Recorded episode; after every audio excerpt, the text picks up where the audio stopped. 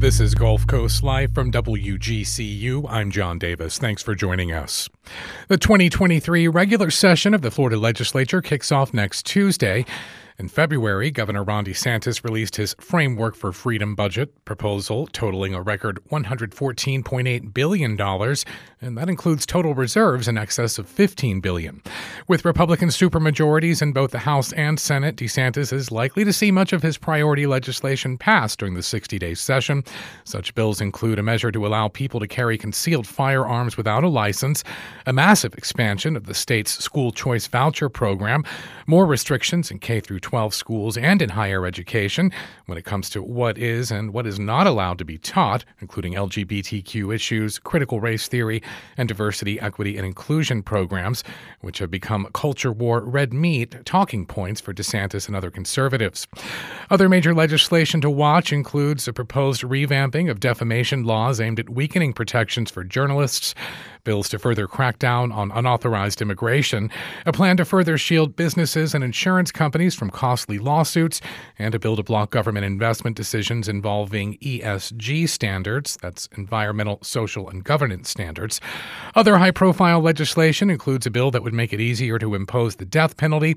And just this week, a bill was filed called the Ultimate Cancel Act that essentially seeks to end the Florida Democratic Party. And of course, all of this comes against the looming backdrop of Governor DeSantis' prospective bid for the GOP presidential nomination in 2024. Joining me now for a look at what to expect and what it will all mean for Floridians are Florida Gulf Coast University political science professors Dr. Peter Bergerson and Dr. Roger Green. Gentlemen, welcome back to Gulf Coast Live. Always great to have you in studio. Hi, John. Nice to be here. Yeah, thanks, John. Uh, it's great to see you again. And to engage with us and your fellow listeners about this conversation or any of our shows, you can find us on Facebook at WGCU Public Media or on Twitter. We're at WGCU. Use the hashtag GCL. So I just wanted to start with that bill filed a couple days ago. I just mentioned the Ultimate Cancel Act. It doesn't mention the Democratic Party by name, but essentially this aims to end the Florida Democratic Party by directing the State Division of Elections to cancel the filings of a political party if that party's platform has ever advocated for or been supportive of slavery or involuntary servitude. And since during the Civil War, we all know Southern Democrats advocated for slavery, that's what it would do.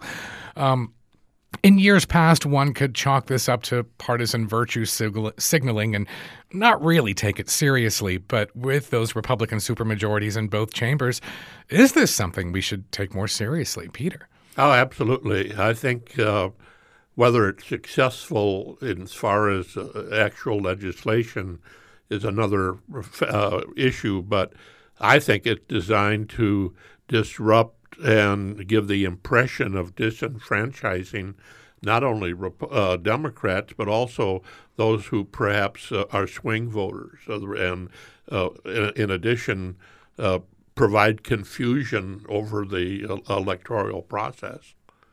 It, it's just so out there, Peter. I, I have to wonder if a better name for this might have been the Lawyer Enrichment Act, given that this is just most definitely going to end up facing uh, federal challenges. Yeah, absolutely, because the federal constitution uh, has a specific clause regarding a representative government, and so I, you know, it would really be. Uh, beyond my expectation, uh, possible expectation, that the federal courts would uphold this. But I think they know that in advance, and it's yeah. it's uh, really more of a symbolic gesture again to uh, disenfranchise, disrupt uh, the the voters. I, I, agree with Peter wholeheartedly. I, I think this is one of those cases where there's there would be an expectation that it would meet with formidable legal challenges, especially at the federal level, that it likely wouldn't pass muster in terms of those challenges. Yet the the sort of the symbolic thrust of it, if anything, might even be increased just by as a result of the legal controversies over it. So I don't think I don't think they care that it's going to fail in terms of legal challenges, they'll still find value in what happens in the aftermath of those. Yeah, yeah. Uh, well, something we've been hearing about for months now is this bill to allow people to carry concealed weapons without a permit in Florida. This would also mean people would no longer need to complete a course on gun safety. Um, and it's odd because this bill is facing vocal opposition from folks on the right and the left. Roger, why is that?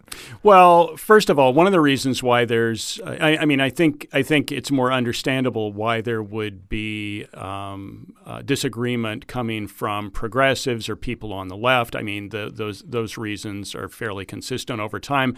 From the right, I mean, a couple of sources of the dismay over this. One is that there are actually some some gun rights, you know, advocates who are angry because they thought what was going to be sought was what's sometimes referred to as constitutional carry, which is that you could openly carry guns without any kind of permit or restrictions, not the sort of this this kind of concealed carry, permitless concealed carry. So that's that's where some of the criticism from the right is coming from. But of course, some of it too is coming from the right because you know in in most instances, law enforcement agencies and and and administrators are are are quite opposed to this. You know, anything that kind of expands the number of guns out there and the manner in which they are being carried in, in a relatively unrestricted fashion. So, so law enforcement, typically thought of as kind of you know being situated on the right, has an uneasy feeling with with this as well. Yeah, interesting. The Florida Sheriff's Association and the State Police Chiefs Association have officially endorsed it, but as you were saying, individual law individual enforcement law leaders. enforcement leaders are are you know they just say, well, we're the ones who are going to have to actually deal with this in terms of enforcement at the local level. So I think you also cannot discount the fact that the, the National Rifle Association and associated groups are very active in presidential campaigns, uh, uh, both in uh, a voting aspect, but also in campaign contributions. And so, uh, again, whether this actually passes or not, uh, you, you just can't help but think that this framework for freedom budget and proposal has uh, one eye on, on the presidential campaign. And the NRA has always had unusually strong lobbying strength in Florida. I mean, it's one of the states where it's had the, the,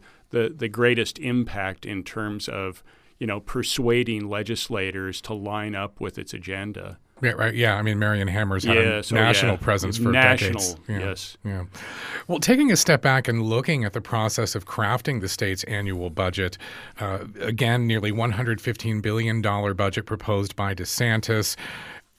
But will the task of passing a balanced budget be kind of easier than it's been in years past? And I'm thinking back to when we've had these conversations and we were facing a budget deficit. Not the case at all this time around.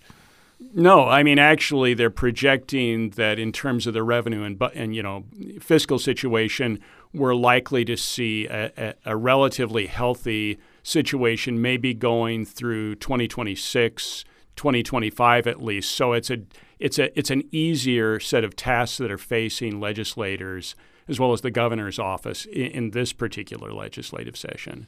I think you also, uh, one of the advantages that Florida has in the budget process is the uh, nearly $10 billion that uh, in federal uh, pandemic assistance is coming in addition to the federal aid in uh, response to the hurricane. Uh, the, Ian, that, that we have particularly acute here in Southwest Florida. So um, again, those would be some of the aspects of the budget. Yeah, and uh, uh Governor DeSantis's proposed uh, tax breaks package is also quite substantial. But do you also see echoes of of a, a, prospective presidential bid there? And I'm thinking specifically about this proposed permanent sales tax ex- exemption on gas stoves. I've never heard anyone complain about that. Um, I, I, hear a lot of concerns about affordable housing, food insecurity, but I've never heard anyone talk about their lack of access to a gas stove. Well, some of that is being driven by the fact too that that gas stoves right now have kind of popped up yes. as a source of controversy in environmental policy discussions in terms of the impact or environmental footprint that gas stones, gas stoves have kind of you know, collectively throughout the, the country and the world. So I, I think it's probably, at least in part, sort of a, a sort of a smarty response to, to that kind of signaling contempt for these discussions about the environmental impact of gas stoves. All right. And, you know, a member of our own uh, state legislative or regional legislative delegation, Adam Botana, has kind of been taking the lead in terms of making individual budget requests when it comes to recovery from Hurricane Ian. Um, he's seeking 51 million to repair the Sanibel Causeway, 50 million to restore Lee County's working waterfront, 17 million for resiliency upgrades to Sanibel sewer system, another 18 million for beach renourishment, and 25 million to replace Fort Myers Beach Town Hall. Um, again, given what seems like the state having money to spare and the severity of the storm damage here, uh, do you think it's likely Botana's colleagues will acquiesce to these requests? I, I would think I, I so. Think so yeah. yeah uh, I think uh, maybe not all of them, or or maybe not all to the the budget uh, that is being requested, but. Uh, yeah, I think that that uh, is, and I think that we have already seen some efforts at some immediate response uh, uh, particularly, for instance, the bridge to Sanibel. Yeah, yeah. Um, so maybe a bright spot there for us locally here. Yeah. Uh, one bill that's advancing is this controversial plan to shield businesses, healthcare providers, and insurance companies from potentially costly lawsuits. Uh, during December's special session, lawmakers eliminated one way attorney fees, requiring insurers to pay the attorney fees of plaintiffs who were successful in their suits. Um, but this is this is just taking that another step further frankly, is directed at uh, the uh, legal profession yes. and uh, the targeting uh, such as attorney fees. Uh, and this would uh, really touch off a real lobbying debate and discussion, I think, over the injury factor and individuals being able to go to court for. I th- I think this is perhaps directed at one particular law firm that here in, in Florida that uh, advertises itself as uh, fairly large. Mm-hmm. Yeah, and I would also add here that the, this this particular package of, of tort reforms or so-called tort reforms directed toward you know the insurance industry especially are, are designed or you know to assist the insurance industry. I think it's um, you, you know it's very narrow in its focus and it's decidedly steering away from the area of insurance reform that's probably facing, you know, or, or you know, hitting us with the most dire kind of prospects, which is uh, hurricane or disaster related property insurance premium issues, which are likely to explode this year and in the coming years. I mean, we've had problems for a number of years now in terms of insurance carriers leaving the market or becoming insolvent but now they're projecting, I think, an, on average about 40% hikes in the average, uh, you know, residential uh, property insurance premium, premium this coming year. And nothing that they, they did in that December session, special session, is, is going to address that. And that's the major problem, I think, now when it comes to, you know, sort of the insurance situation in Florida. Yeah, I think that uh, Roger really hit it. Uh, one the, the uh, accelerated uh, increase in fees, and also one of the lack of response on the part of uh, many insurance carriers uh, to Ian. And frankly, I can attest to one of those. I had a, a relatively minor claim, thankfully, but never heard back, or still have not heard back from. Yeah the insurance company. Yeah, well, I can, I can talk with you about that off air because I've got a similar story. Um, another hot button issue, um, or proposal rather, would eliminate the unanimous jury requirement for that Florida currently has in order to impose the death penalty. Um, is this largely riding on the coattails of outrage following the result of the Parkland mass shooters trial? I, I think so. Yeah, I, th- this is at least what it has been billed at is to reduce the the or at least a recommendation to reduce the majority of, of twelve jurors to eight. And uh, I, I, again, I, I think that is a part of this uh, social agenda uh, approach that the governor has taken. Uh, clearly, his regist- uh, his legislation to uh, uh, re- reduce the unanimous jury approach. I, I, see how it could resonate with people on an emotional level, but when you consider that Florida leads the nation when it comes to exonerations, i.e., how many times we've gotten it wrong yes. and put innocent people on death row, I mean, is this a concerning move? Yeah, lowering the bar and expediting the sort of the process through which somebody can be you know, you know, steered toward toward execution or capital punishment in a state like Florida with its sordid history is is, is ill advised. But I think this is one of those issues again where it's it's politically strategic in this setting uh, for for this to be proposed. I mean, it's a way, even if you think about it, with respect to the Marjory Stoneman. Uh, Douglas High School shooting and outcome there. I think it's a way of even steering that controversy in a direction that that favors the Republican Party mm-hmm. rather than the, the Democratic Party because it's no longer about uh, gun control legislation or reform. It's about capital punishment. Yeah, justice. Uh, yeah, yeah, justice. Yeah. So it, it's it's strategic. I mean, I understand why they would do it. I just think it's ill advised. Yeah, yeah. Well, if you're just joining the show, Florida's annual legislative session begins next week, and ahead of the start, we're getting a preview of what to watch for with FGCU political scientists Dr. Roger Green and Dr. Peter Bergerson. Again, if you'd like to comment on our conversation or engage with fellow listeners, we're on Facebook at WGCU Public Media, and on Twitter, we're at WGCU. Use the hashtag GCL. So I wanted to shift gears and, and kind of look at education. First, we have this massive expansion of Florida's school choice voucher program proposed. If passed, all school age children will be eligible for a voucher to use for private school tuition, homeschool, or other education related services. This seems like something that's been in the works, or at least a goal of conservatives for quite some time. Yeah, I mean it's it's just it's it's amplifying steps that have been taken in the past and measures that have been enacted. I mean, at least in the past, there was there were these, you know, some somewhat limits on eligibility in terms of lower or middle income families or the disabled. But now it's just removing, stripping away all of those limits so that you know children from the wealthiest families would have the same eligibility and and but what I guess kind of caught me by surprise I was expecting this to happen with regard to the use of vouchers with no income limits at private schools but, but the homeschooling the mm. homeschooling dimension of it actually kind of took me by surprise yeah, it appears to me that what is going to be developed here is a dual public education yeah. system. Yeah the traditional one that, that we know where you know, public education uh, is at the local level. And now we're going to see here in Florida uh, uh, public education uh, by voucher systems or pri- uh, private schools or uh, charter schools, and, and that's going to, it clearly is directed towards that.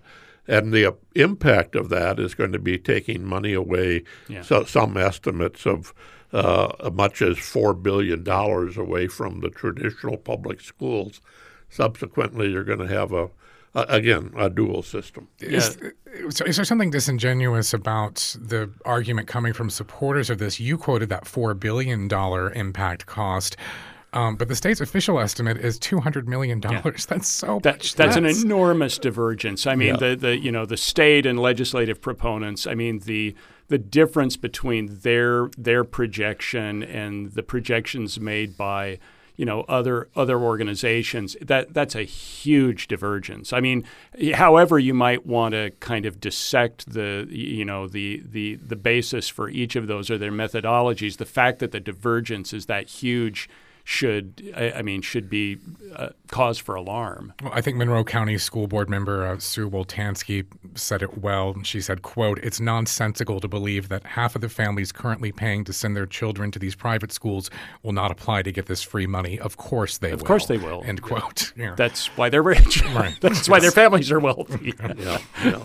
And, one of the other issues is that dealing with education is a proposal to have school superintendents elected uh, as opposed to appointed, which again, would further politicalize uh, the agenda, the uh, curriculum, uh, teaching. Uh, the, the, I mean, not that there isn't politics already there, but this would really open it up to uh, a, a, pretty obvious uh, public uh, discussion. Yeah, and in addition to more, uh, you know, steeper term limits for school board members, DeSantis yeah. is just openly supporting those being political races. Yes, yeah. yes, exactly. Mm. Um, well, and sticking with K through 12 again for a moment, a bill filed just this week would bar instruction about sexual orientation and gender identity through eighth grade which is expanding the you know parental rights and education law, dubbed by critics. Don't it's like don't, don't say, say, gay, gay 2.0. Yes, yeah. Um, yeah. Uh, you know, critics like Democratic State Representative Anna Eskamani have likened it to forcing parents to co-parent with Governor DeSantis. Um, which it, it's just interesting how they shape it as a parental rights issue but depending on what side of these issues you stand on, it's it's taking away parental rights. Yes, mm. yes, exactly. Uh, yeah, I mean, it, previously it was you know the the ban extended from kindergarten through third grade. Now it's you know being pushed up to eighth grade, and I think the Senate version of the bill also kind of strengthens some of the means through which books can be removed from school libraries yeah. if they you know, touch upon these forbidden topics. So, um, yeah, it, it's. Yeah. This is a real an appeal to the the those who see the society being dominated by quote unquote woke interests. And, yeah. um, this this really has a uh, an appeal to to a very small but vocal and uh, organized political group. All right. Well, well, sticking with that topic, but shifting into higher education, we have House Bill 999 proposing more restrictions on what professors can and cannot teach.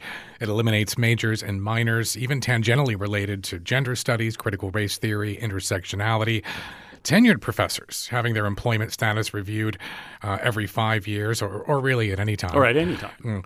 Um, and having a school's president and board of trustees having sole authority over hiring of new faculty. Um, does this concern you not just as political scientists, but as career educators in higher ed? It, it sure does for me, and um, it, it I, I, think it's such of a dramatic change, uh, and it would present, uh, at a minimum, a bureaucratic nightmare to think that uh, every faculty member is going to have to be approved by by the board of uh, trustees. That uh, and even worse, uh, limit the, ability of or address this question of academic freedom.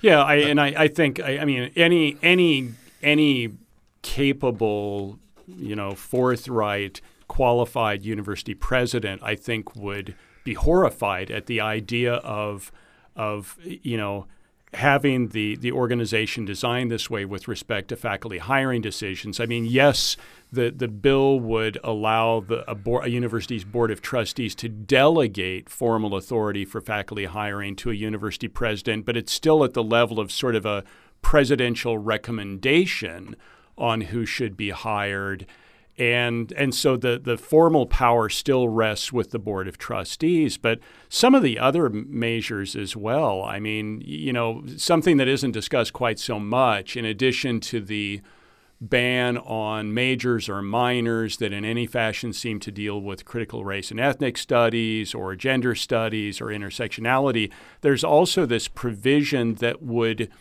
that would in very vague wording ban at the general education level, uh, courses that, that have any curriculum that uh, gives students uh, what's the wording? It's uh, unproven, theoretical, or exploratory information. That's one of the that's one of the bands that's built into this. And I mean, I, as a, I thought that's what college was. Well, yeah, I mean, as, as, a, as a higher educator, as a career higher er, higher educator, I'm just thinking, well, what what exactly does that mean, and how what exactly would you teach in a general education? And for those listeners who don't know what that means, it typically means uh, freshman and sophomore classes, sort of introductory or survey level classes.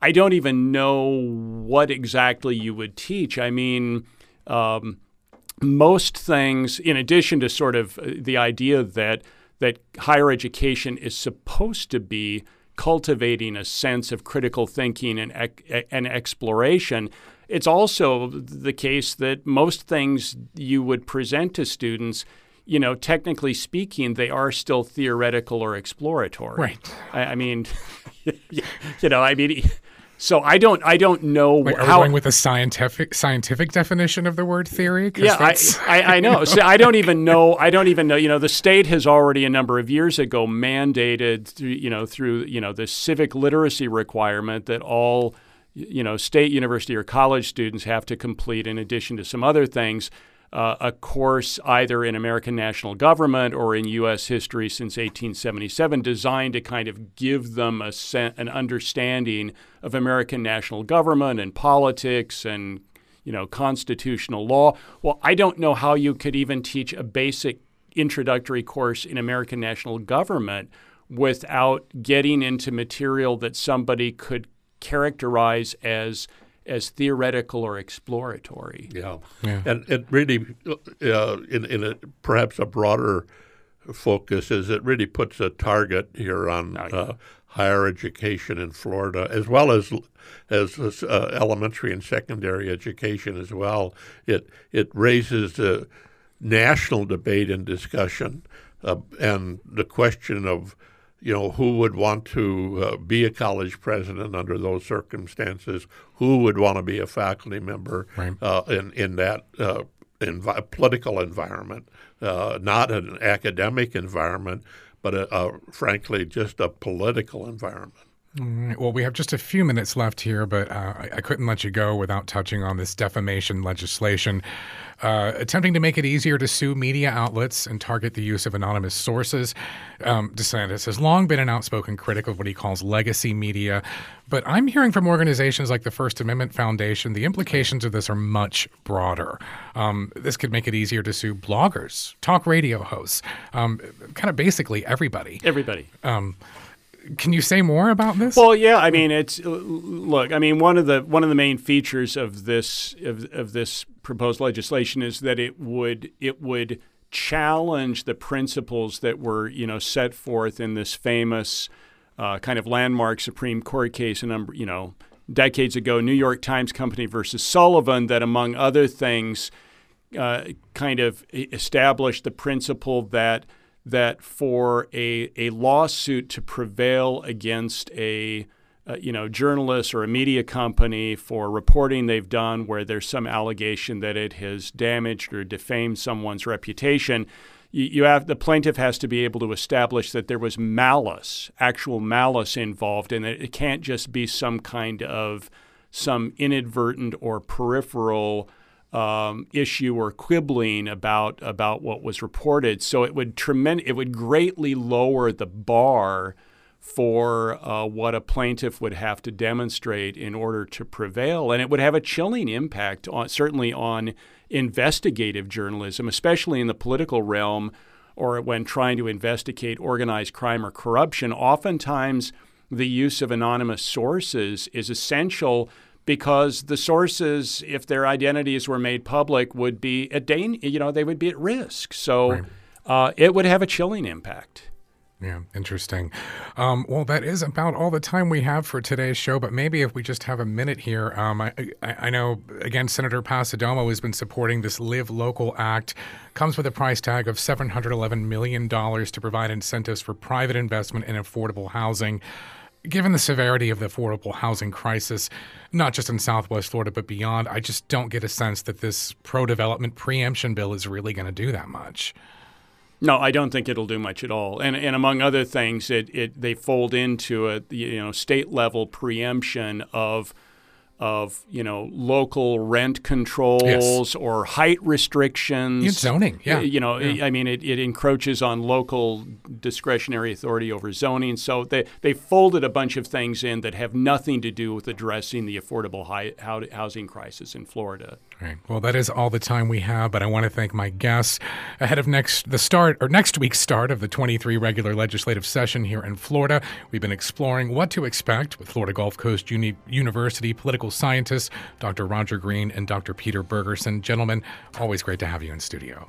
Thanks for having me, John. Yeah, thanks, John. It's been great. And our show today was produced by Jared Gonzalez and yours truly. Our director is Richard Ching Kui. For now, thanks for listening. I'm John Davis. This is WGCU FM, Fort Myers 90.1, WMKO Marco Island 91.7 FM, and PR for Southwest Florida.